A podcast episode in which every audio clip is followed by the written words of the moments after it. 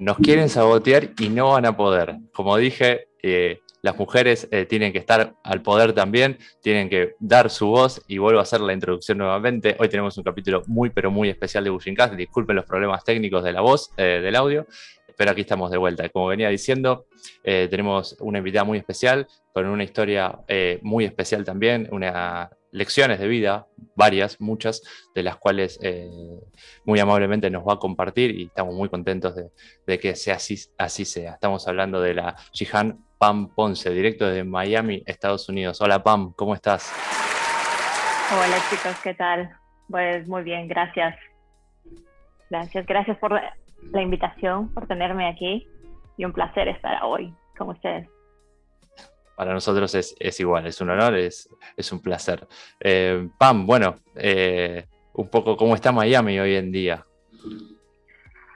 Bueno, ¿cómo está Miami? Miami es una ciudad muy peculiar. Seguimos, pese a pandemia, coronavirus o no, seguimos. Ah, Miami es, ahora mismo está haciendo calor. aquí la Navidad no es ni blanca ni fría.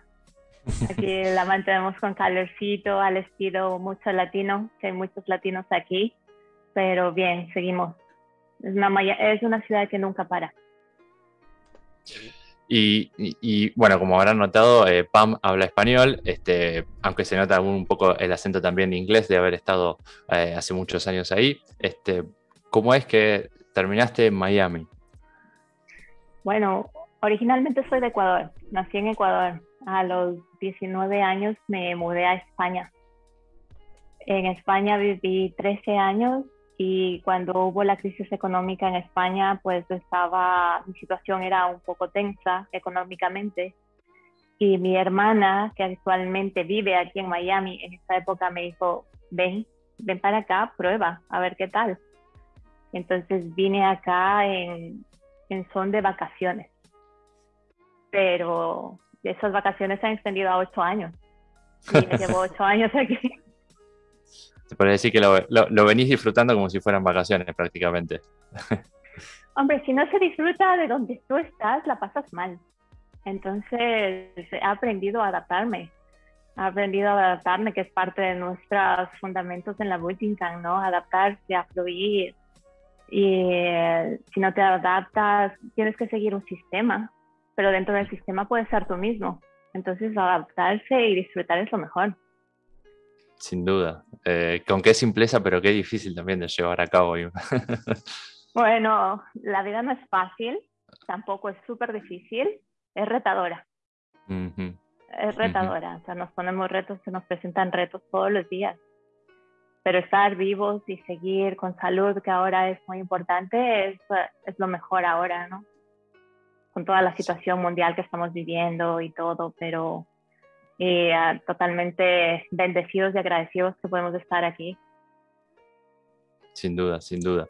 Y bueno, hablando de esta adaptación, de estos retos, eh, ¿cómo ha sido todo este tiempo de práctica eh, durante lo que fue el comienzo del, del COVID?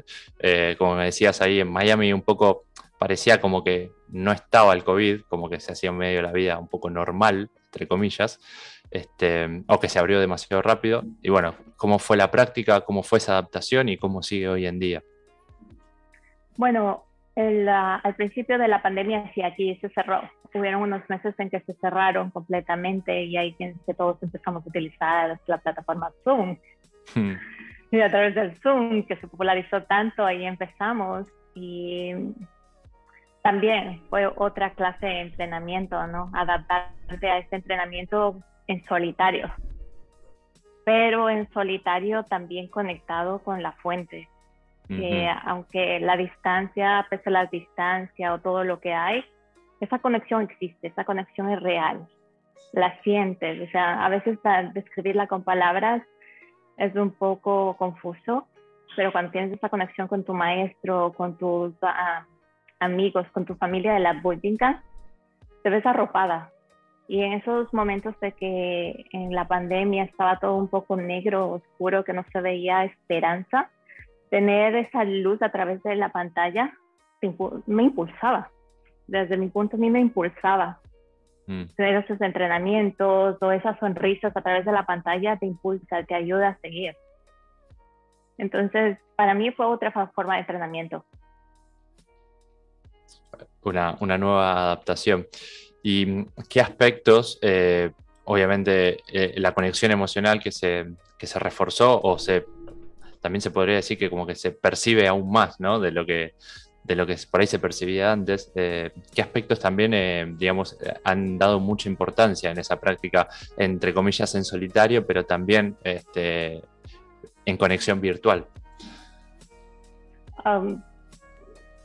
Te digo, sobre todo el, la conexión con mi maestro. Mi maestro es Pedro Fleitas, él estaba en, en las Canarias, allá en Telde.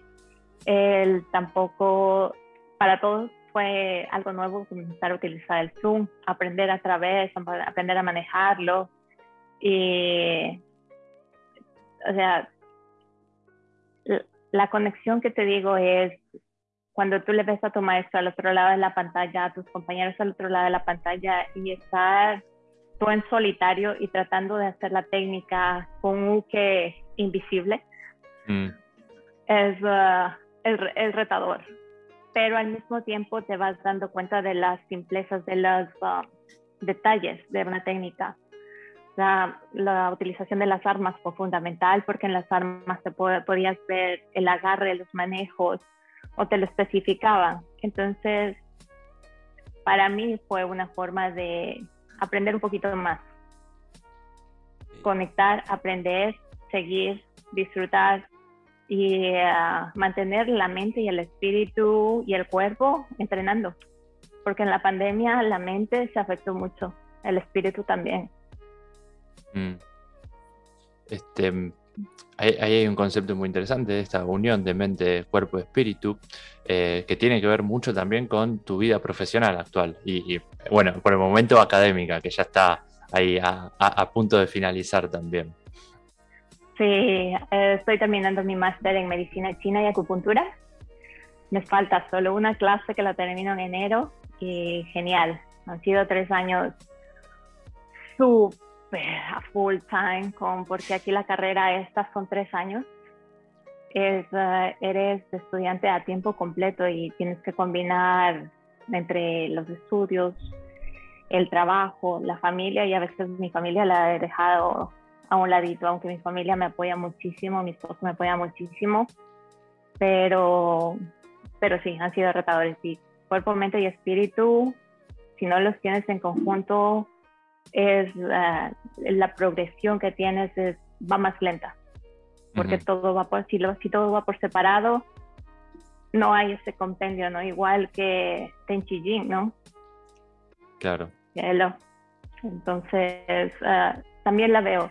Mm, para mí la, la, medicina natural, la medicina china y la Bujinkan pues van mucho, van mucho juntas. Y tenemos el, el ejemplo del Soke, que él ha sido totalmente multifacético y ha sabido combinar.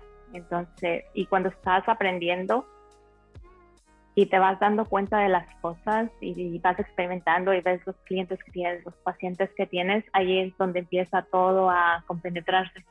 Mm.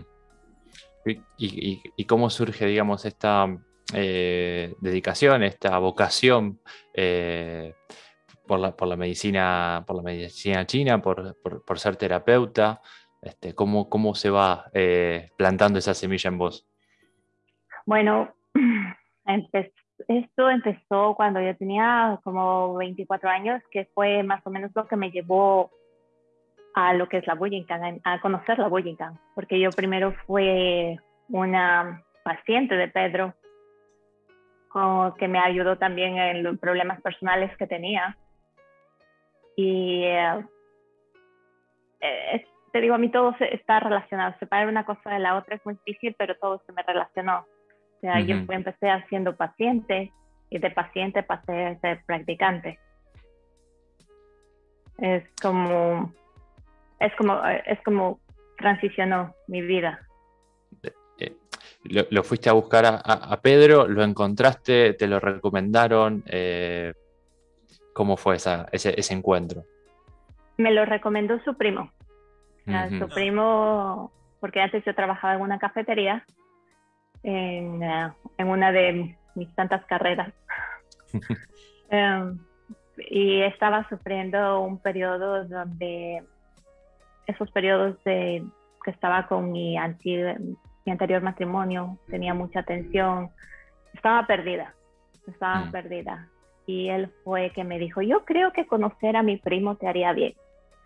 Yo, pero es que yo no estoy buscando nada. No, no, no, él no es eso. Él es terapeuta. él es terapeuta y te puede ayudar. Me dice, exactamente no te puedo explicar lo que él hace, pero yo sé que él les ayuda a las personas. Hacer, ok, ok. O sea, lo, lo intentas, porque cuando ya no tienes uh, más opciones, intentas lo que viene. Y así fue que hice una cita, fue, te puedo decir que esa consulta fue un emotional release, que lo necesitaba. Y ahí conocí la acupuntura, conocí la terapia cráneo sacral. Fue una sesión súper liberadora. y, y así es como empecé. Así es como empecé, así es como tuve contacto con Pedro. Y a raíz de eso es cuando entraste también a la Bushinkan, ¿verdad? Sí, porque después de salir de la terapia, justo salí cuando estaba en clase de artes marciales, en clase de budo. Y para mí fue impresionante cuando, cuando le vi en el tatami a Raquel, que es una chica un poquito más delgada que yo, de mi misma estatura, haciendo una técnica con un grandullón quema, que es súper grande. Interminable, diríamos. Exacto. O sea, yo era llavero al lado de él, ¿no? Pero... Y verle cómo en una técnica ella lo pudo controlar, mandar al suelo y, obtenerlo. Para mí eso fue un pum, wow. Y me volteé a Pedro y le pregunté, ¿y yo puedo hacer eso? Y él me dijo, sí, claro que puedes. dice, pero tienes que entrenar. El entrenamiento es aquí. Y yo sé, ok. Ah, para, este, esta situación para mí fue tan impactante porque detrás mía la historia venía un poco con lo que es violencia doméstica. Mm. Tanto violencia verbal, psicológica, em, a veces física. Entonces, para mí ver eso, que una mujer pueda hacer eso, me abrió los ojos. Mm. me, impactó. Claro, podemos decir que como que las artes marciales te dan como ese empoderamiento eh, personal. Ah, absolutamente. O sea, cuando empiezas a entrenar, porque eh, para mí era el dojo estar en el tatami y a veces recibir un fudoken o eso para mí era como activar ese trigger de ese trauma que en mi mente estaba, porque sabes que aquí el cuerpo tiene memoria, ¿no? Y para mí fue, dar esos pasos fue muy retador, súper mm. retador. Pero con el tiempo te das cuenta de que los puedes pasar, lo puedes uh, superar y el entrenamiento es básico para para poder seguir. Y te da esa confidencia, me sentía confidente por dentro, ya con el tiempo. O sea, me sentía confidente de que mi cuerpo podía responder y te digo, o sea, mentalmente, psicológicamente, físicamente, fui creciendo. Y mm. gracias a las artes marciales también fue lo que me dio ese poder para decidir de esto no es lo que yo quiero en mi futuro. Claro. Y darme esa, para tomar la decisión de, ok, me separo porque esto no es vida. Mm. Mm. Eh, eh, vemos creo que es un claro ejemplo de esto que decías de, tener en equilibrio eh, como estas tres facetas de la vida, ¿no? De, uno mismo, el mente, cuerpo y espíritu, en entrenamiento, en sentimiento y, en pensar. Creo que es uno de los ejemplos más claros que, a mí también me, conmueve mucho eh, eh, poder escucharlo. Bueno, son cosas, experiencias que tienes que pasarlas para tu siguiente etapa, ¿no? Mm. Y gracias a eso es que estoy donde estoy. si no hubiera pasado, pues no sé qué sería. Pero ahora estoy donde estoy, estoy súper contenta, me siento muy realizada y soñando a lo grande, como nos dice Pedro, soñando a lo grande para lo que, para el próximo paso, para lo que venga. Mm. Cuando, por ejemplo, cuando hablo con personas que han sufrido violencia, empatizo con ellas, pero no empatizo al punto de que lo hago, lo siento como una de la victimización. Eres una víctima de las circunstancias, pero lo puedes sobrepasar. Lo puedes sacar. No es fácil, hay que seguir serie de pasos y hay un momento en que tú sí puedes, sí puedes mm. salir de eso. Claro. Tener un rol más activo, eh, no dejar que las cosas simplemente te sucedan, que las cosas suceden, pero que lo importante también es, bueno, qué vas a hacer al respecto, ¿no? Sí, porque al final ah, el que tiene, que toma las propias decisiones de tu vida eres tú, nadie más. Las otras personas están ahí, te acompañan, te pueden dar consejos, pero la única que decide dar ese paso eres tú, nadie mm. más. Ah. entonces tener ese poder de yo sí puedo es te da una complacencia te llena el espíritu y te ayuda a salir, te, guía. Mm. Eh, me hace acordar mucho la escena de Matrix, eh, cuando Morfeo le dice, yo te muestro la puerta, pero el único que la puede cruzar sos vos. Exacto. y que bueno, requiere toda esa acción, ¿no? Que te, que te movilice hacia, hacia el otro lado. ¿Hubo un momento en particular eh, en que la práctica te dijo que te hizo ese clic eh, personal este, o fue una cuestión gradual al, paso del tiempo? Eh, fue gradual, porque al principio no daba pie con bola. no. O sea, da igual que haya aprendido un poco de artes marciales de cuando, cuando tenía 13 años o lo que sea, no, este momento te sientes, te sientes tonta o me sentía tonta. Me sentía que, ¿cómo hago? ¿Cómo no hago? Me sentía más confundida de lo que entré. Eh, Todos estuvimos ahí. Pero, Yo sigo ahí, ¿eh? yo sigo confundido. lo disimulo un poquito. Exacto, o sea, pero esa confusión mismo es, ¿y por qué estoy así? O sea, esa confusión es la que te, te ayuda a seguir al entrenamiento, porque dices, no quiero estar en esa confusión, quiero sobrepasar esa confusión. Y aún así, hoy por hoy también tengo esas confusiones, esas lagunas mentales de vez en cuando en el entrenamiento. O sea, estar en Japón, por ejemplo, frente a Soke, es cómo lo hace. pero, pero no, es gradual. Es gradual, esto va gradual, se va, para mí fue gradual. Mm. Eh, bueno, hablando, Exacto, exacto. Este, hablando un poco de esta gradualidad también, como nombrábamos antes, eh, habías, eh, pues naciste en Ecuador, este, en determinado momento decidiste cambiar, pasaste a España y luego pasaste a Miami. Em, cuando vos te ves hacia atrás, ¿ves a la misma Pam que cuando iniciaste o sos la mejor, una mejor versión? No, para nada, o sea, no, no, no. yo, no la, yo no me veo igual, para nada. No me veo. Eh, me gusta esta versión que tengo ahora y, y, siempre proyecto la mejor versión que vendrá. Me mm. voy reciclando tanto, por eso es que sigo entrenando, sigo viajando, sigo estudiando. soy una amante, estoy enamorada del cuerpo humano. Mm. Entonces me sigo formando. Toda mi formación, todo empecé con Pedro. O sea, Pedro vio algo en mí que me dijo, tú tienes ese don, síguelo. Entonces, desde ese momento no he parado, no he parado de aprender, de formarme, de seguir. Mm. Pedro te, te, te, te, ha como dado ese empujón de decir, animate. Sí, sí, sí, sí. Él siempre él siempre ha estado ahí para darme ese empujoncito de, venga, dale, tú puedes.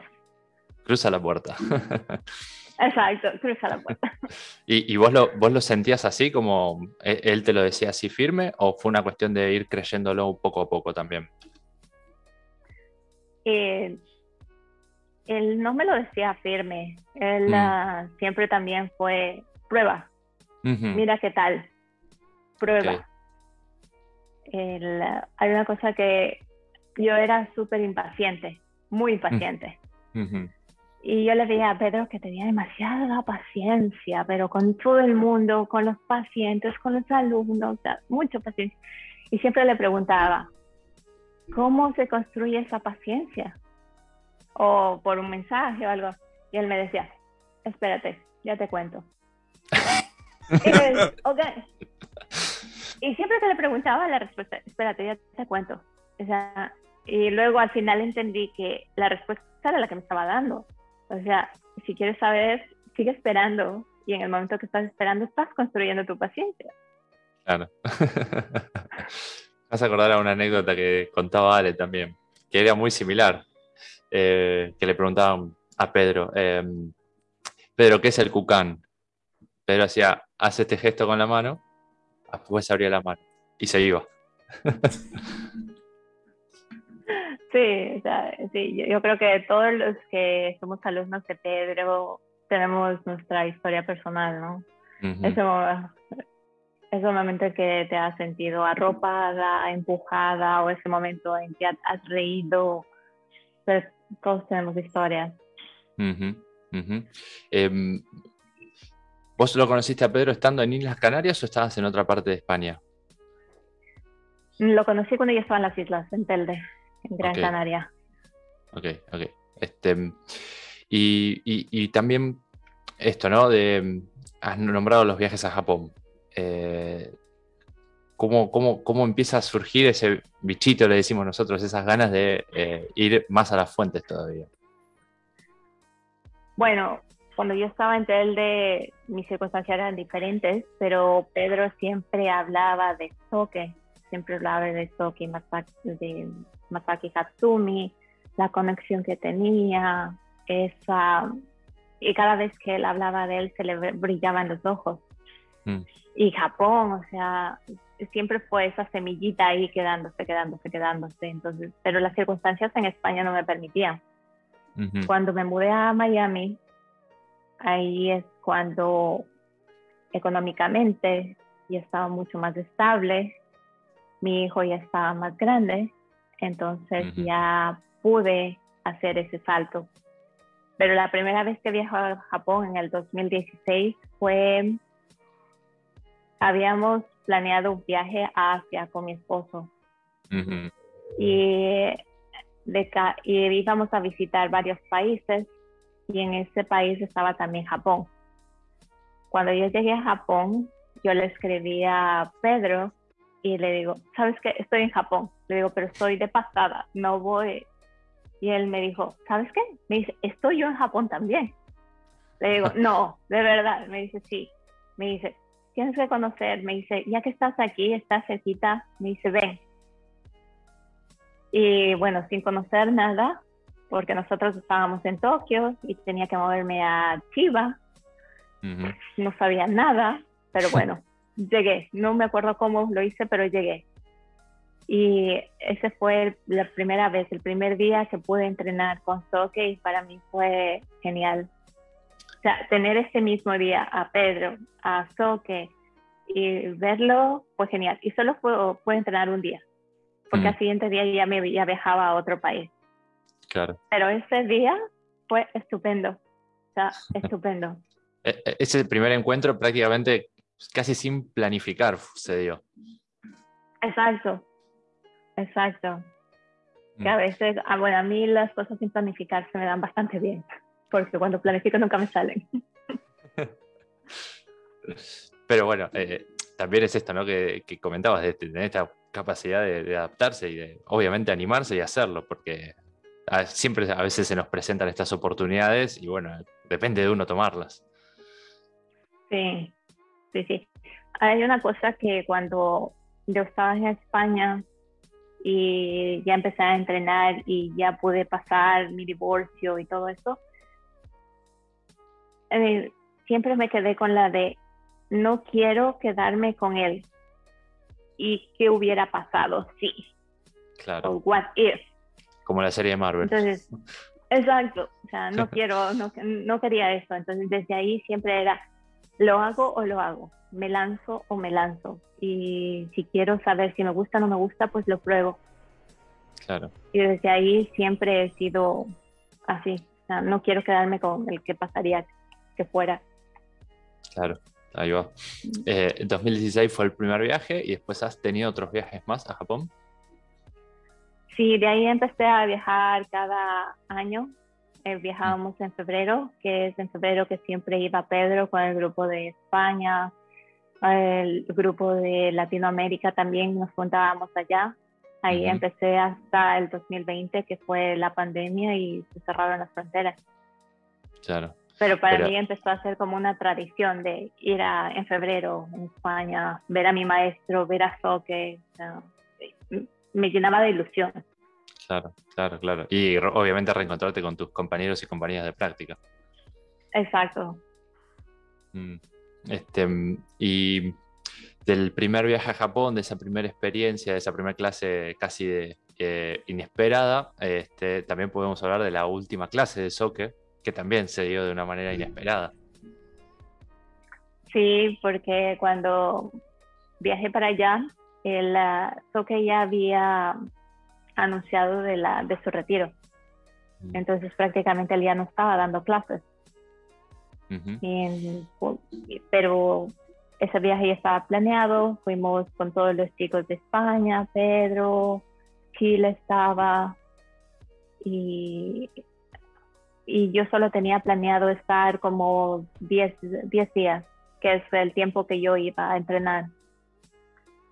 Pero una Pedro un día me coge y me dijo, me dice, me dice, creo que vamos a tener la oportunidad de verle a Soque, porque él ya no estaba viniendo al dojo.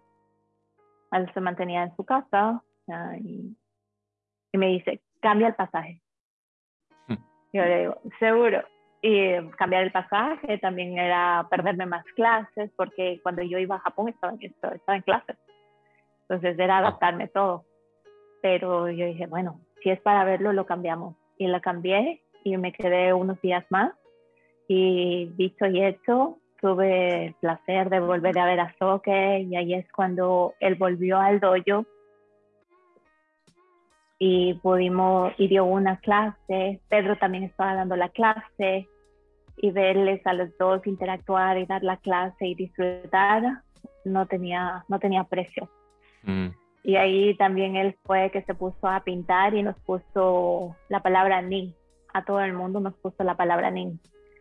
Mm. Era como que él diciendo, perseveren. Como que él ya visualizaba que esto iba a pasar, no nos íbamos a poder ver, porque el último fue nin para todos perseverancia. Claro, eh, no fue a pedido, digamos. No. Eh, él directamente lo, pintó así. Sí. Este, y esto lo hemos nombrado mucho también con todos los eh, compañeros que han viajado en esos últimos meses de 2019 y decíamos, es increíble la puntería o la capacidad de, de ver, de retirarse y después se cierra el mundo. Sí, después de esto, marzo, todo el mundo, todas las fronteras se cerraron. Pero bueno, esa sensación que te queda adentro, vamos, no, mm. no cambia, todavía la recuerdo y eso es genial. Claro, que, digamos que vale la pena. Siempre. y este, para, después de este corte nos va a quedar eh, una pregunta de este tema de Japón, es... Em, si desde el primer viaje a Japón hasta este último ha sido eh, distinto, qué cosas han cambiado, qué, variaciones hubo dentro de las clases, eh, de, los, eh, de las enseñanzas de los Daishihanes, de los soke japoneses, mismo de soke también, si, si ha habido algún cambio o si más o menos has notado o han practicado una misma línea. Así que nos va a quedar esa pregunta para después de esta pequeña pausa que son menos de dos minutos. Ok, venga. Bien, ahí estamos y como habíamos dejado la pregunta eh, en el aire, en el QCAM, em, digamos, todos estos entrenamientos, desde esa primera clase hasta la última del soke, tanto del soke como de los demás soke japoneses y daijihanes japoneses, em, ¿has encontrado como una línea, una corriente? ¿Has visto, em, cómo decirlo, eh, evoluciones, cosas distintas? Bueno, siempre vas a encontrar cosas distintas, ¿no? Mm. Eh, pero mm, como eh, por ejemplo, la filosofía de Pedro es uh, vayan, practiquen, entrenen, prueben y luego ya hacen sus propios, uh, tienen su propio criterio. O sea, los, uh, los maestros de Japón son, excepto por Soke, que Soke tiene esa capacidad de sonreír y las técnicas, o sea, Soke es único. Mm. único. La esencia que él lleva es única y cuando él entra en el dojo ilumina ese dojo. Mm. Los otros maestros si se dedican las técnicas, son las técnicas son buenas, las sigues, pero falta ese feeling. Mm. Con los que yo he podido entrenar que residen en Japón, que no son japoneses, el feeling lo tienen más ah, conectado. So que está siempre presente en, eh, en, su palabra. Cuando están dando las clases, So que está siempre presente. Em, me gusta, personalmente a mí me gusta eso de que la fuente siempre está ahí. Claro, cada instructor pone su firma, pone su sello en técnicas, en feeling, pero es lo que yo percibí. Claro. Este, y creo que también tiene un poco que ver con este por ahí, eh, con este choque cultural, ¿no? De lo que es eh, para un latinoamericano, una latinoamericana, eh, llegar a una sociedad como Japón también. Sí, es ah, claro, totalmente diferente, totalmente diferente, pero lo que más me encanta de Japón es el respeto que se tienen unos a otros o sea, desde los más chiquitos hasta los más adultos o los mayores, el respeto que tienen, que se muestran. Ese, eso es lo que creo que hemos perdido bastante aquí en nuestros países. Y el ser tan amables y ayudarte, aunque no, no hables el mismo idioma, ayudarte o llevarte de la mano a donde tú les que le hayas preguntado la dirección, que no sepas japonés, que ella no sepa ni inglés ni español, pero que te cojan de la mano y te lleven una señora mayor, eso es sorprendente, eso es genial. Y así como sociedades, porque, pero claro, ellos se han criado así. Es como nosotros nos han criado así. Y entonces todo depende de las creencias y cómo nos crían. Claro. Como los, la sociedad nos muestra también. Mm. Es chocante, pero es fascinante.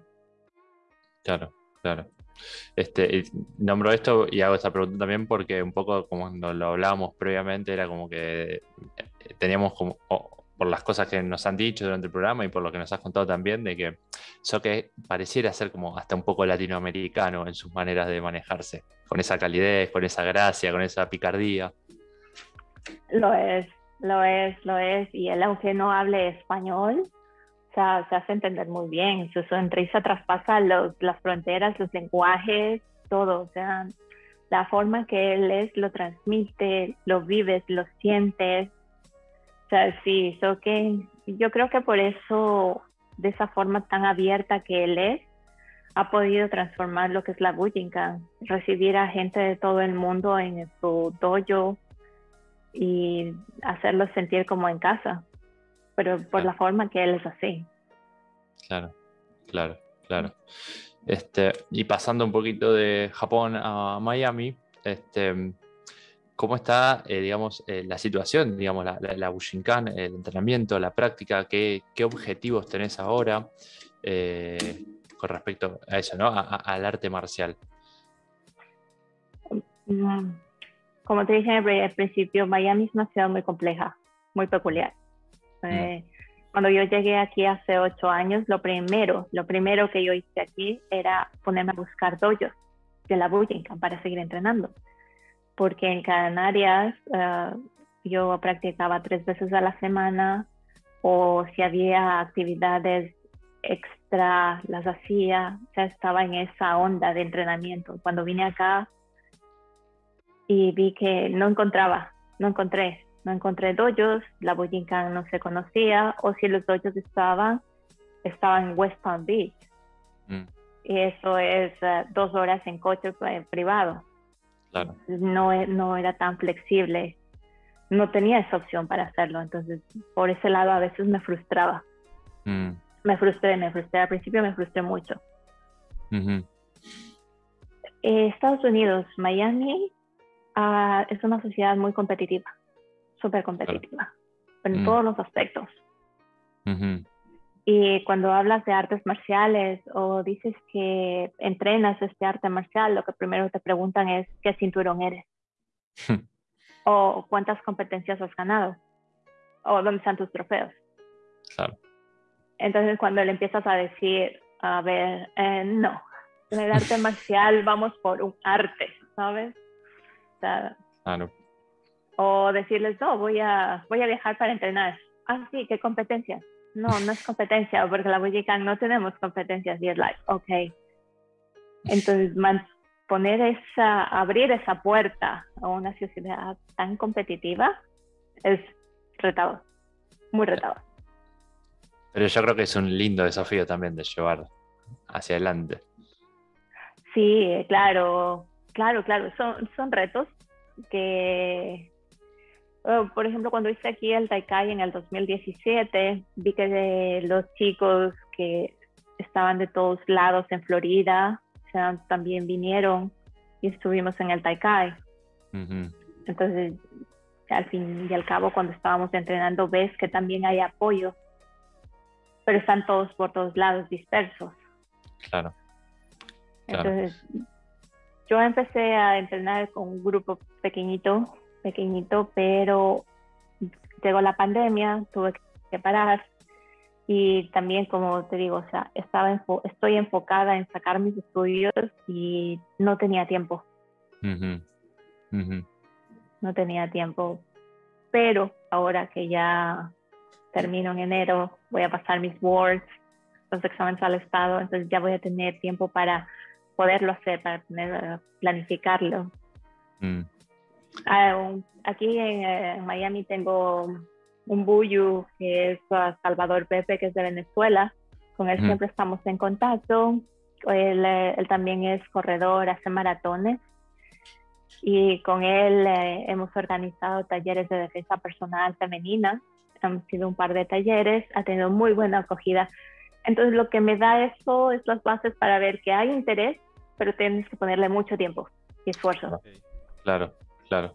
Eh, y eso también es importante, porque es parte también del equilibrio, ¿no? De que eh, no se puede hacer todo a la vez, eh, ojalá uno pudiera, y hay que dedicarle los momentos que necesita y la energía que necesita, digamos, cada, cada tarea, cada misión, cada objetivo.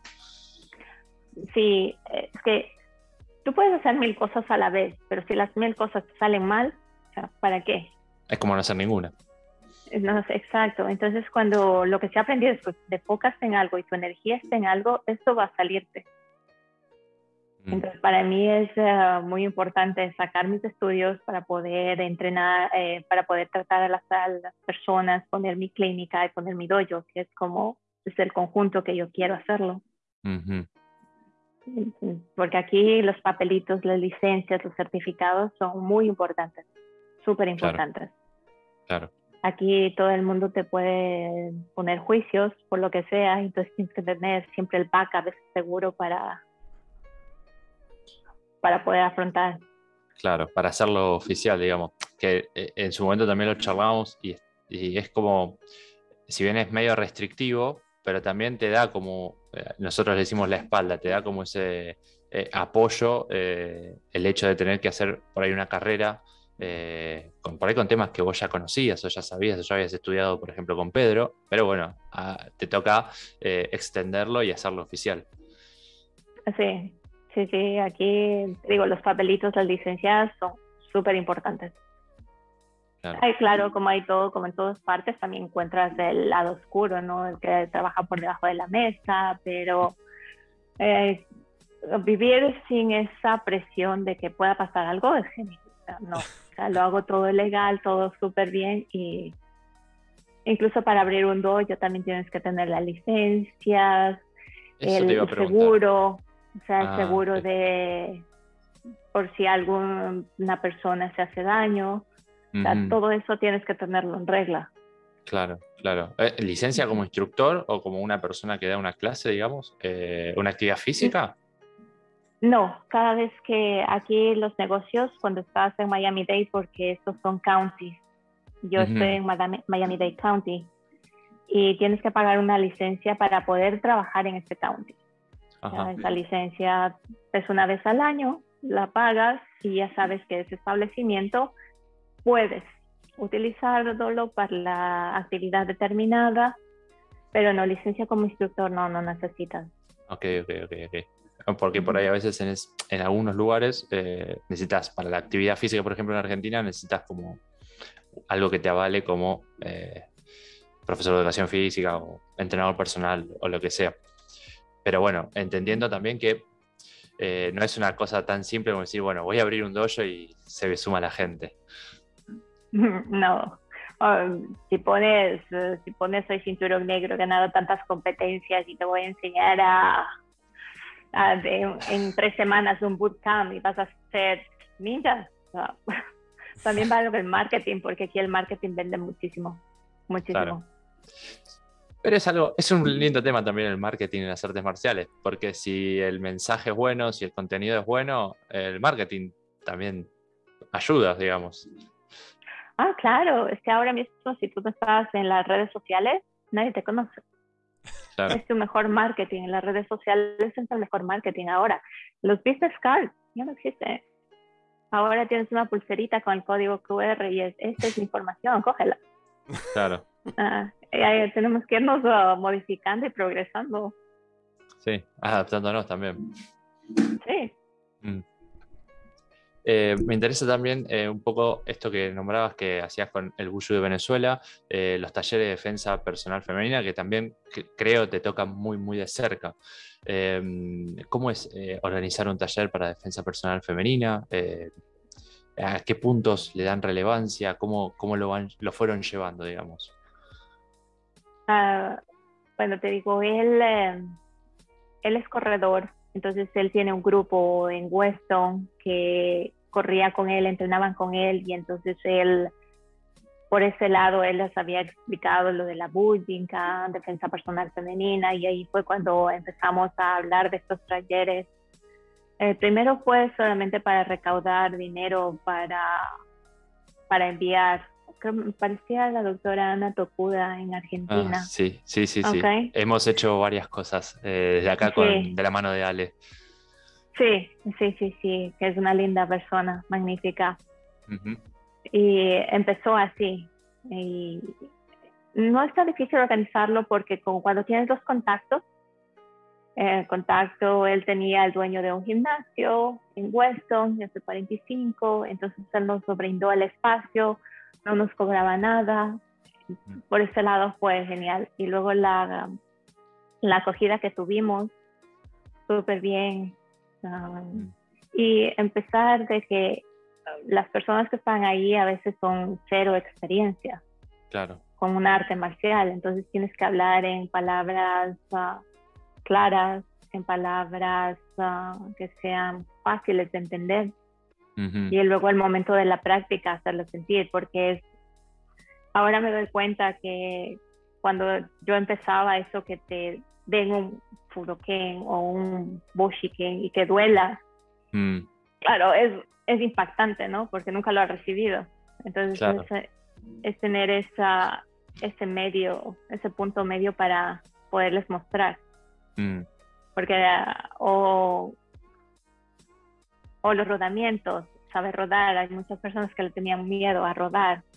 Para mí, por ejemplo, rodar, los rodamientos son bastante básicos. Eh, yo he tenido que, en varias ocasiones se me ha presentado que he tenido que rodar, que cuando sabes rodar es que te salva. Ajá. Te salva. te salva de una hostia o que te rompas la nariz o lo cualquiera, pero... Ok. Todo, digamos, en situaciones cotidianas. En situaciones cotidianas, en situaciones cotidianas. Ok, una verdadera ninja. Pero este, sí, la experiencia es, eh, fue muy bonita, muy bonita. Y el, la última, el último que hicimos fue con niñas de 14, 14, 15 años. Y ellas nos exponían las situaciones a las que se les había presentado. Ajá. Y, y pudimos, Salvador y yo, pudimos contestar las preguntas que tenían, darles tips de seguridad. Y, Mm, pues fue, fue, bonito. Todavía tenemos pendiente esto, pero entre las fiestas y todo, ya para el próximo año lo seguiremos coordinando. Continuando, sí, aparte creo que, como decíamos, ¿no? Que, que, que, importante es el espacio que tengan las mujeres en las artes marciales eh, y también que lo impartan, ¿no? Que, como te decía, también tu experiencia te toca de cerca y un poco también eh, pensar em, eso, ¿no? De, cómo asimilar algunas historias, ¿no? sin entrar en mayores detalles, por ejemplo, qué tipo de testimonios te daban, por ejemplo, las chicas adolescentes o, las otras mujeres que, entraban al curso, cuáles eran las preguntas, cuáles eran las historias. Era una niña de, creo que era 14 años, que decía que ella estaba caminando con su perrito. No era ni, muy de noche, pero empezó a ver que un coche se le empezaba a acercar y ella empezaba a caminar más rápido y el, y el coche se, aceleraba. Entonces ella decía, es que ese momento me entró ese pánico. Ya, claro, tu sistema parasimpatético se activa y empiezas en, fight or flight, o sea, volar o correr. Entonces explicarles a las niñas que eh, eso es lo que sentimos es totalmente natural, es la respuesta de tu cuerpo natural. Y decirles que el entrenamiento es lo que hace que ese sistema lo puedas controlar y lo puedas bajar y, lo puede, y no entres en ese ataque de pánico y no sepas qué hacer. Mm. Eh, y de eso también, de esos casos hubo bastantes que nos dijeron que sí, que habían tenido varias, varias situaciones así. Entonces, también eh, también mostramos que, por ejemplo, cuando tienes tu celular a la mano, hay una, cuando tú activas el, ah, cuando tienes el botón ah, totalmente apretado, el, el, iPhone empieza a sonar como una sirena. Ajá. Entonces tratar de llamar la atención para que alguien o darles pautas de que no se caminen por lugares oscuros o no se metan o que no vayan con el celular así todo el momento, sino que siempre estén atentos a sus ocho direcciones. Claro. Porque es la forma más eficaz en la que tú vas a ver cuáles son tus opciones. Claro, claro. Son pautas así que, que tú parecen sencillas, pero cuando no las pones en acción, no, no sabes que están disponibles. Claro, y, aparte que creo también, por lo general, eh, uno nunca espera estar en una situación de conflicto, digamos. Eh, y esto, como vos decís, ponerlo en palabras o bueno, ver la posibilidad de que puede llegar a pasar y cómo vas a hacer. Exacto, no, nunca te esperas que algo va a pasar. tú te levantas un día y cualquier cosa puede pasar. O no te levantas y, ya está. Claro, claro, claro, claro, claro, claro. Este, así que bueno, esperemos que dentro de poco en enero terminen los estudios de, de medicina china, que ya se tiempo también de, abrir el dojo ahí en Miami este, y obviamente que continúen los cursos de defensa personal femenino, que nos gustaría después eh, poder ampliarlo, ¿no? E, e, ese tema me parece que es sumamente interesante, que incluso Pedro también le da mucha importancia a la autoprotección. Sí, sí, sí. Um, en el dojo, cuando recién empecé a entrenar en el dojo de Pedro, en Telde, el, algo que me quedó marcado fue aquí en el dojo los hombres y las mujeres se entrenan igual. O sea, no hay esa distinción de que soy mujer, ouch, o de que soy hombre y súper bien el machito, no, no, no hay. Entonces, eso también es like tratarnos igual cuando entreno, esa sensación de que tú también puedes, no solo los hombres o las mujeres están por diferentes bandos, o sea, esa mezcla se mm. puede conseguir. Claro, claro. Y el respeto entre los dos, ah, entre los dos géneros. Exacto, exacto. Eh, eh, creo que es algo, creo que hasta, no solo en las artes marciales, como sociedad deberíamos tenerlo en cuenta, de, tener una mayor igualdad. Bueno, estamos en progreso, yo creo. No, no todos los países son iguales, pero vamos, uh, vamos progresando. Mm, poco a poco, pero bueno. Pam, eh, hablando de organización de cursos, lo nombraste también en un momento, eh, ¿cómo es organizar un seminario, un Taikai para Pedro? Estresante, muy estresante. Eh, sí, porque eso no, no, pasa de la noche a la mañana, no pasa de la noche a la mañana, tienes que planear todo, el sitio, los detalles, el avión, el hotel, contactar, hacer el marketing. Y te digo, aquí en Miami estaba prácticamente sola. Mm. Salvador me echó la mano mm, un, poquito, o sea, el apoyo de mi esposo también, pero en sí organizarlo, lo que, cómo va, dónde va, que si tienes que para el camidana, esto y otro, o sea, son muchos detalles, demasiados detalles que tienes que estar ahí. Entonces, muy, uh, es estresante, es retador hasta el día en que llega y dices, voy a respirar y no, no respiras. Respiras después de que todo el mundo se ha ido. Claro, claro, porque encima te toca entrenar también. Claro, entrenar y las fotos y que, o sea, todos los detalles de lo que se vive en un vivo también, mm. también cuentan. Mm. Pero el verle a tu maestro ahí en tu ciudad entrenando eh, que los bullos de todos lados, porque vinieron de Chile, vinieron de Colombia. Entonces fue muy bonito esa, sensación también. Claro. Ahí ya ese resultado te, te alegra el alma. Claro, claro. Eh, digamos, y luego eh, ya procesar el entrenamiento y eso viene después porque todavía sigues con el eh, corre y luego ya después. Exacto.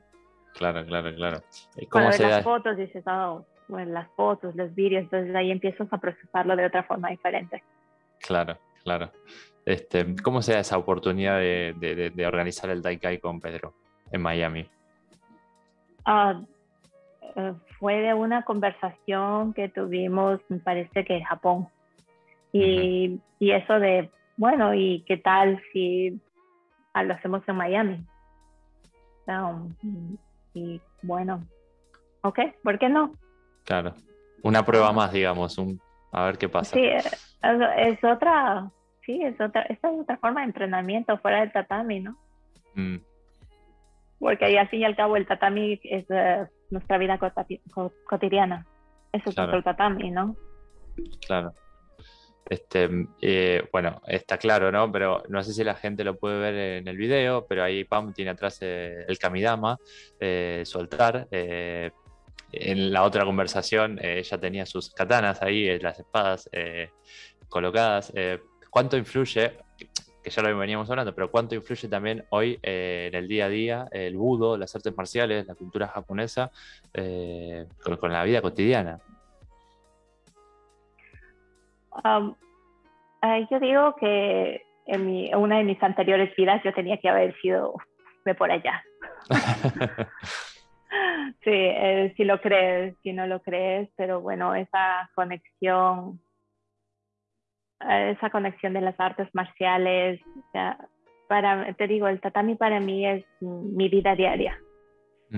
La forma en que la forma en que enfrento los problemas, la forma en que en que tomo decisiones, incluso hasta para estudiar, o sea, venir aquí a mi sitio, a mi, sitio personal que es mío, me da esa paz y me abre la mente para que entonces tener ese espacio donde es tuyo, que es mi camidana o mi espacio, es genial. O sea, todo el mundo debería tener su espacio para ti solo, para, para que puedas conectarte contigo. Claro, claro. Este, y un poco también venía la pregunta de la mano, es, eh, lo nombraste que por ahí en una vida pasada tuviste algo que ver con las culturas orientales. Em, si habías practicado artes marciales previo a Bushinkan, eh, o si ya tenías algún interés, como nos suele pasar eh, eh, a gran parte, que el ninja, el samurái y los combates, o se, se, reconectó una vez que conociste a Pedro. había entrenado a los 13 años y cuando, cuando llegué a Miami y no podía encontrar la Bushinkan, empecé a entrenar karate pero ninguna de las dos me convenció. desde pequeña, a los 13 años, mi maestro era súper estricto y ah, en eso, uno de los entrenamientos, pues me lesioné y tuve que parar. Y pues el karate, en cambio, también no, no encontré esa parte donde fluyes, donde puedes romper las catas, o sea, es todo muy recto. Y esa no es mi personalidad, no es mi forma. Mm. Y venir desde la Bujinkan con que fluyes, puedes crear, tienes las técnicas básicas, o sea, y ponerme a que tienes que hacerlo así, así asado, moverte así, así, no, no, no va conmigo. Claro. Y pues encontrar la Bujinkan para mí, pues, genial, o sea, para mí fue, puff, genial. Nunca había visto las películas de los ninjas, me gustaba Steven Seagal de la forma que él lo hace. Mm. Sí, pero nunca me había visualizado así, hasta cuando encontré a Pedro. o él me encontró a mí, no sé, una conexión maestro-alumno, tú sabes de eso.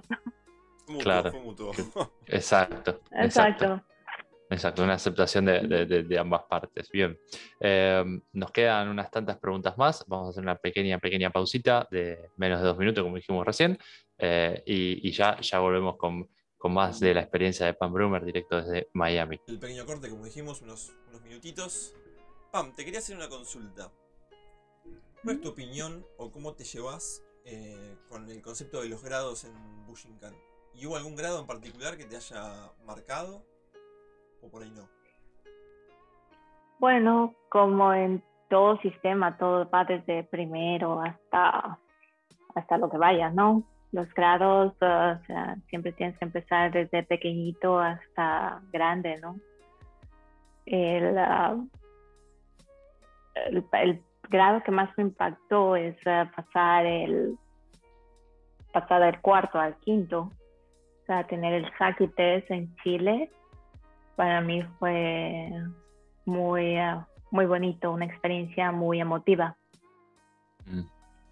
Muy emotiva porque todo el mundo te lo cuenta, o sea, tus hermanos mayores, tus hermanos mayores te lo dicen, pero vivirlo es la experiencia es totalmente diferente, sentirla o llevarte el palo como yo me lo llevé la primera vez, porque no lo pasé la primera vez, a la segunda también, o sea, eh, y eh, ese momento en que está, estaba ahí sentada, la primera no lo pasé y, y todo el mundo viéndote, esa presión que hay. Pero la segunda vez cuando fui y estaba arrodillada ah, y, y todo el mundo calmado. Y luego cuando Pedro, con Pedro ya estaba y el momento de esa conexión hubo cuando yo solo sentí como un soplo detrás de la, de, de, mi, de, mi, de mi cabeza y moverme. O sea, fue una conexión perfecta. Mm. Perfecta. como un empujón también. exacto, exacto. De decir, ah, es ahora ese momento. Sí, entonces decir, lo pasé, ¿no? ¿De verdad? ¿No? Y, los, y escuchar los aplausos de tus compañeros, es wow. O sea, y luego a mí se me salieron las lágrimas, se me salieron las lágrimas porque, bueno, casi siempre se me salen las lágrimas, pero eh, fue, fue muy bonito, muy impactante. Entonces ya al tener más grados también tienes esa responsabilidad que te va cayendo, ¿no? Claro. Quinto, sexto, décimo, cuando es Daishi Han, es like, oh, wow, ¿y ahora qué? y, ahora sigue dependiendo de lo que haga uno con, respecto. Exacto, pero también te da esa motivación, ¿no? Cuando vas obteniendo esos grados, te da la motivación de que sigas, de que entrenes, de seguir informándote, de seguir descubriendo. O sea, a más grado, más responsabilidad, pero a veces también el color del cinturón es un color. Ah, a veces las situaciones de la vida, el que tengas un cinturón negro es solo un cinturón. Ah, diferente como las tienes que afrontar. Claro. Pero sí, los, uh, obtener los grados, los cinturones, te dan ese aliento para seguir. Mm. Bien. Bueno, como te decíamos, Pan, recién estaba hablando eh, Chigolín, un amigo de, México, de la ciudad de Cuernavaca, eh, lo voy a leer rápido, eh, que dice que importante es actualmente que las mujeres se encuentren en las artes marciales y en este caso en la Bushinkan es empoderamiento para continuar con una vida que cambie y que te dé momentos de felicidad al practicar, que es un poco lo que venimos hablando, y también manifiesta que mi respeto y admiración para todo lo que está compartiendo, y no solo ella, sino todas las mujeres que se atreven a hacer esas actividades que usualmente piensa la sociedad que son exclusivas de los hombres. Y que dice también, eh, es una gran mentira, afortunadamente en nuestro dojo, eh, ya que tienen varias compañeras entrenando. ¿Qué le dirías a las mujeres para que se animen también a entrenar? Prueben, o sea, tienen que probarlo. Si no lo pruebas, si alguien más te lo cuenta, no se vale. La experiencia que tú la vives, eh, eso es lo que vale. Ah, como todo, ¿no? O sea, tienes que probar para saber si es, ah, si es para ti o no. Pero en todo. Pero te digo, este arte marcial, esa forma de que fluyas, de que aprendas, y cada vez que vas entrenando sientes esa confidencia, esas, ese impulso, esas ganas, te ayuda sea, te ayudan, te ayudan, pero a formarte no solamente como mujer, sino como persona, como madre, como esposa. Y háganlo, o sea, entrenen. Por ejemplo, en las chicas que tenemos en el dojo en España, cuando entreno, me encanta entrenar con ellas porque no hay ese sentido de egoísmo o de envidia, sino que nos apoyamos, o sea, nos apoyamos. Y es bonito, cuando estás en ese ambiente de mujeres con mujeres y hombres y que te apoyen, que estén ahí para ti, mm. sin, uh, sin, sin, que te juzgues, sin que te sientas juzgada, también ayuda. Claro, claro. Eh, eh, eh, a ver, entre las mujeres en otros ámbitos también ah, sucede como esta competencia. Claro, como en todos somos humanos, ¿no? Mm. Somos humanos, tenemos ego, Mm. pero también lo puedes trabajar, ese ego lo trabajas, ese, entonces parte del, de mantener a tu ego en balance es el entrenamiento. Claro, claro. sí, para mí es, que las mujeres nos tenemos que apoyar, así como tenemos uh, nuestra nuestras madres, nuestras abuelas, todos ellos siempre, siempre hay muchas partes en que el matriarcado ha dirigido. Entonces esa fuerza femenina siempre ha estado. Solamente que nos hemos olvidado, nos hemos disipado o, muchos hemos vivido en piloto automático y no hemos despertado. Claro. Entonces, pero para llegar a despertar y todo eso es el entrenamiento. El entrenamiento tanto dentro del dojo como fuera. Claro. Qué importante. para mí es un gusto encontrarme con las chicas del dojo en cualquier parte, porque hemos viajado Chile, Argentina, Colombia, Japón, Miami. O sea, es, como encontrarte con, con tu familia. Claro, claro, eh, independientemente de la nacionalidad. Total, o sea, total. Mm, eh, y le dice prácticamente una ciudadana del mundo, podemos decir, una trotamundos. Sí, sí, sí, sí, me encanta. yo algún día soñaba con que iba a viajar, no sabía cómo, cuándo ni cómo, pero soñaba. Y ahora que lo he empezado a vivir, oh, es like, genial, mi sueño, o sea, los sueños, lo que te propones, lo que sueñas y una de las cosas que Pedro siempre nos dice es sueña lo grande. No sueñes en pequeñito, sueña lo grande.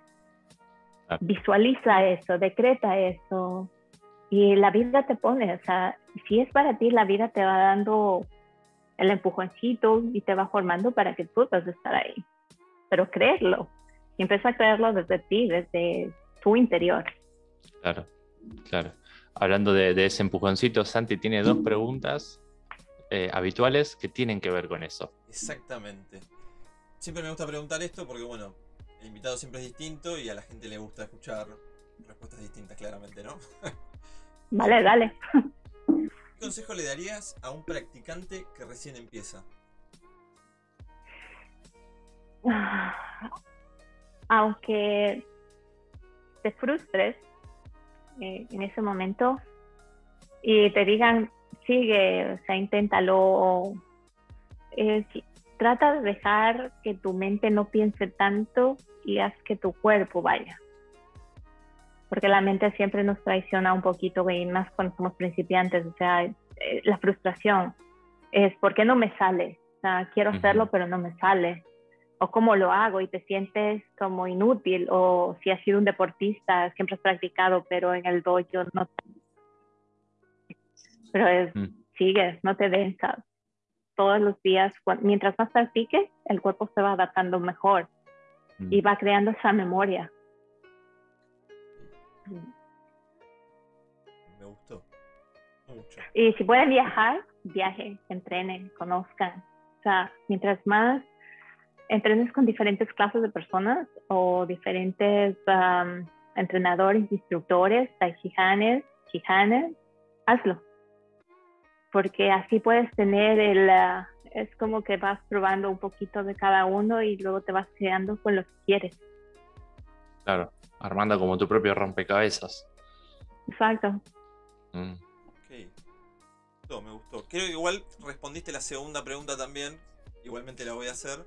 Eh, ¿Qué consejo le darías a un practicante que se siente estancado, que no progresa? O que le, lo vence la frustración también, ¿no? Ah, eh, en la vida nos vamos a encontrar así, no solo en el dojo, ¿no? En la vida nos sentimos a veces nos decaemos, nos deprimimos y a veces te sientes estancado, pero siempre sale el sol al siguiente día. Como te sientes hoy, mm. no te vas a sentir mañana. Estás como persona, tienes que darte ese permiso de sentirte así, pero no, no de quedarte en ese estado. O sea, siéntelo, vívelo, llora, grita, lo que quieras hacer, pero al siguiente día da ese pasito. Y a veces la forma más simple es enciende una vela en el camidana. Mm. Y la luz que te, y la luz que se refleja ahí es la luz que sigues. a veces es como yo lo hago, yo lo hago esto. O sea, cuando estoy tan saturada, vengo a mi espacio personal donde yo me puedo escuchar. No a otros, yo me puedo escuchar. Y hago un reflejo, una autoevaluación de dónde estoy y qué es lo que quiero pero también me permito sentirme así. Me permito estar mal porque soy humana, soy persona. Y creo que tiene profunda y directa conexión con esto que decíamos de equilibrarse nuevamente. Eh, a veces necesitamos estar un poco mal para volver a estar un poco bien. Claro, claro. siempre hay el yin y el yang, ¿no? Blanco y negro, arriba, abajo, Mm. Ah, y a veces estamos demasiado yin o demasiado yang y encontrar el balance retador, pero no es imposible. Solamente tienes que buscar las herramientas adecuadas que te, que te ayuden a ti, porque lo que te ayuda a ti no, lo que te ayuda a ti no me ayuda a mí. Y esa es la búsqueda que estamos, ¿no? Es una búsqueda muy personal también. Sí, eso sí. Eh, y es lo mm. bonito de la vida, ¿no? Que tienes la oportunidad de seguir buscando, de caerte, de levantarte, de llorar, de sonreír, de, seguir. Y la vida te pone señales. Y cuando estás atento a las señales, puedes, te guía. Y, y otra cosa que aprendí es a seguir mi intuición. Muchas veces no la seguía y ahora la sigo y da en el clavo. no falla. Y menos la intuición femenina. También, ¿ves?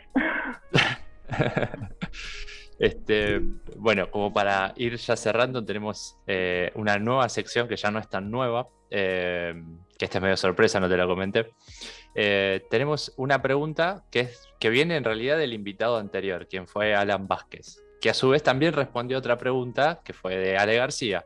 Y así vamos armando una pregunta para el próximo invitado o próxima invitada, sin saber obviamente quién, quién será. Pero antes eh, viene la pregunta de Alan, que en este caso va dirigido hacia vos, Pam, y va a ser la siguiente. Eh, espero que se escuche y no fallar esta vez. ¿eh? ¿Se escucha bien? Ahí va. ¿Qué le preguntarías al siguiente invitado o invitada, sin saber quién es, obviamente? ¿qué, ¿Qué pregunta le dejarías para que responda? Qué tanta relación o qué tan, qué tan eh, leal ha sido la práctica que se lleva en estos momentos con la práctica original en los primeros años. ¿Qué tanta relación hay? Ahí estamos. Gracias, Alan, por esa pregunta. Oh, eh, eh, mi maestro Pedro siempre nos ha soltado, nos ha dado esa libertad de, de seguir, de aprender. O sea, nunca nos ha tomado como dominio particular, sino siempre nos ha soltado. Cuando tienes esa libertad, también tienes la conexión. Entonces, ves, desde él siempre estaba hablando de Soke, y cuando ves que Soke habla de Takamatsu, ves ese linaje, esa cadena que se forma. Entonces, la quieres mantener, la quieres seguir. En mi caso, yo la quiero seguir. O sea, me gusta ese respeto de maestro, maestro, maestro. Y eso es lo que mi maestro Pedro me ha enseñado. Desde el principio puedo ver que ahora, ahora yo valoro más a mi maestro desde lejos que cuando estaba en el dojo. Porque cuando vivía cerca es, vale, una clase, ok, estoy cansada, no voy pero ahora que no estoy, no tengo eso de puedo ir a las clases ahora, la hora que quiera, no, no tengo. Aprovecho cada vez, cada instante que viajo, cada instante que tengo la oportunidad de viajar a España voy y lo aprovecho, pero desde el primero hasta el último minuto. Entonces ahora he aprendido a apreciar muchísimo más a mi maestro o aprender a apreciar muchísimo a Soke y eh, mantener ese linaje, esa esencia, entonces sí hay una diferencia desde cuando, desde cuando estaba ahora, pero es la distancia y creer esa conexión, esa conexión existe sin distancia. Ahí va, ahí va. Este, esperemos, Alan, que, que, va a escuchar esta respuesta también. Que recordemos también, Alan está con su podcast, Como ser un ninja, todos los martes a las 8 en Spotify. ¿eh? Este, oh, okay. Oh, así que, y eso también está bueno que están surgiendo varios podcasts, varios eh, contenidos acerca de Bushinkan y sobre todo de Latinoamérica, que eh, es importante, es importante que, empiecen a surgir eh, las voces de acá. Claro, sí, eso, los medios los, los están utilizando, ustedes mismos han creado esto, esta plataforma que es genial, donde se pueden conectar, o sea, imagínate Argentina, Miami y todo el mundo. Es una locura, es una locura. Si uno se pone a pensar dos segundos, es una locura. Las maravillas del siglo XXI. Exacto, hace 20 años no lo pensabas, pero ahora ya todo lo tenemos así, ¿no? Y progresando, progresar. Exacto, sin duda. Hablando de conexiones, Pam, ¿cuál sería, te vamos a dar unos momentos para que pienses tu pregunta hacia el próximo invitado, invitada, eh, que te gustaría hacerle? Obviamente sin saber quién es. Ok. Um,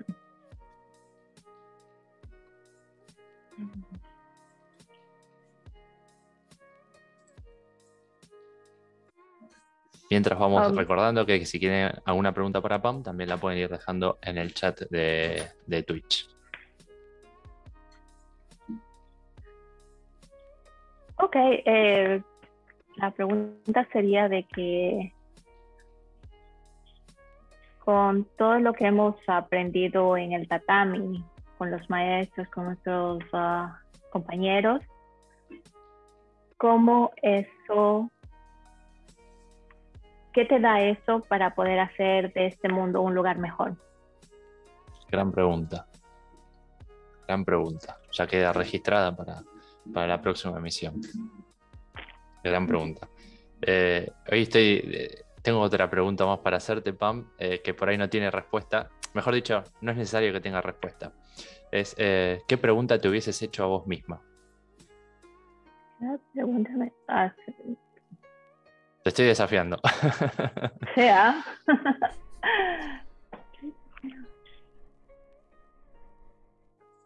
Ah, sí, soy feliz. Ok. Uf, qué pregunta. Ah, la felicidad son momentos. No existe la felicidad eterna, ni duradera, ni nada. Los momentos, entonces cada momento lo aprovecho. Cada Mm, momento, desde que me levanto hasta que me acuesto, lo aprovecho. Malos, buenos, pero todo eso son parte de cómo soy. Y si soy feliz, soy, soy feliz. Soy feliz de estar aquí. Se te nota. excelente, excelente. Este, bueno, como última sección, eh, ya para ir cerrando eh, este podcast, eh, tenemos la sección Ukemi, es un poquito más distendida, que, que si bien fue distendido todo lo anterior, es, la consigna es eh, una pregunta y una respuesta. Puede ser en una palabra o en varias palabras, como vos prefieras, pero en función a la palabra, cómo se recibe, cómo sucede ese Ukemi, eh, ahí la respuesta. ¿Ok? Bien, y para empezar con la sección Ukemi, em, la palabra es Bushinkan. Amor, Eh, Hatsumi, esencia, Pedro Fleitas, guía, mm. Eh, la palabra Yuha o, o escuela, el lugar donde te acoge, mm. Eh, un wasa, una técnica, ah, constancia, mm. un arma, la extensión de tu cuerpo, ok. Kamae, conectar contigo mismo, ok. Eh, dojo, tu segunda casa, eh, la palabra Buyu, Um, apoyo. Una frase puede ser tanto en español, en inglés, en japonés, um, una frase, um, una frase, wow, yo soy malísima para las frases. puede ser incluso Ah, una palabra. pero, eh, mis 10.000 cambios te sorprenderán. Ok, ok. Eh, siempre decimos un lugar de, en este caso podemos elegir varios, eh, vamos a decir un lugar de Ecuador, La mitad del mundo, Mm, ok. Eh, un lugar en España, Telde, un lugar de Japón Chiva, y un lugar de Miami, oh, la playa. sin duda. Este, y, y por último, un objetivo, eh, una misión eh, que se pueda saber, se puede ser personal, puede ser colectiva, como para decretarla al mundo. Ah, bueno, yo decreto de que cuando termine todas mis clases y pase voy a tener más tiempo y poder ah, ponerme a enfocar en, mi, en el dojo y en mi clínica, porque así voy a poder ayudar a la gente que necesita. Ahora yo lo estoy haciendo, de una u otra forma lo hago. Y ahora mismo en las circunstancias en las que estamos, he visto que hay muchas personas con dolores, tanto físicos como espirituales.